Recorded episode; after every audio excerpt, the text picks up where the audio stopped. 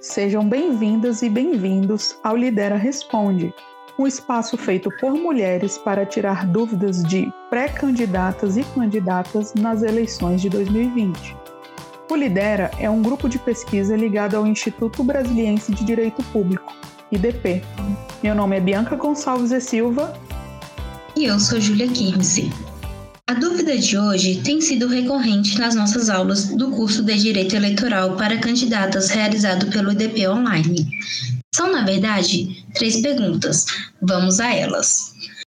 No caso de candidaturas coletivas em forma de bancada, na pré-campanha é possível ir divulgando a bancada? E o uso de máscaras com a logo da bancada? Ou mesmo a máscara com o nome da candidata? Vamos à resposta. A resposta foi dada pela professora Poliana Santos, da Visibilidade Feminina, que foi uma das nossas parceiras no curso para candidatas. Vamos lá.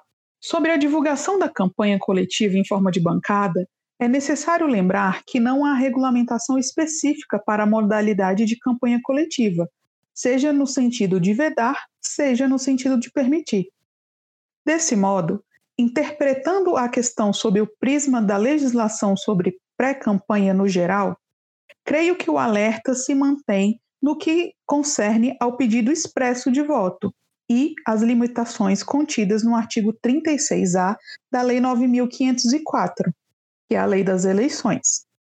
Em suma, não vejo vedação legal a divulgação de formação de bancada, mas as limitações à forma dessa divulgação devem ser observadas, assim como nas pré-campanhas individuais. Sobre a logo de bancada na máscara, esse tema foi objeto de um debate muito interessante recentemente realizado entre os professores Fernando Neisser, Roberta Maia Gresta, Lara Marina e Leandro.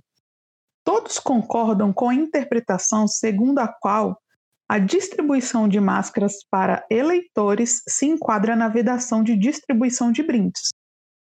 Há, contudo, divergências e dúvidas sobre a identificação para quem trabalha na campanha disponível nas máscaras.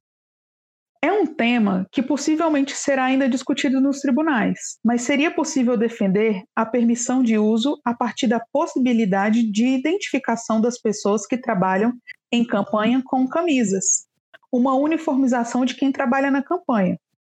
Esse é um tópico um pouco nebuloso ainda. Por hoje é isso.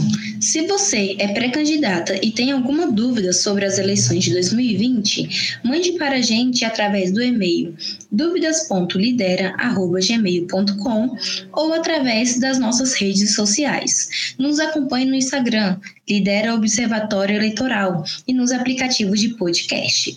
Se gostou dessa dica ou acha que vai ajudar alguém, envia para os seus amigos no WhatsApp.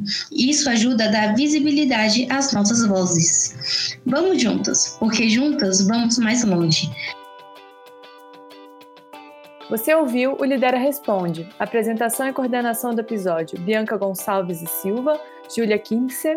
Coordenação do podcast: Ana Clara Balzac, Bianca Gonçalves e Silva e Cristina Neves da Silva.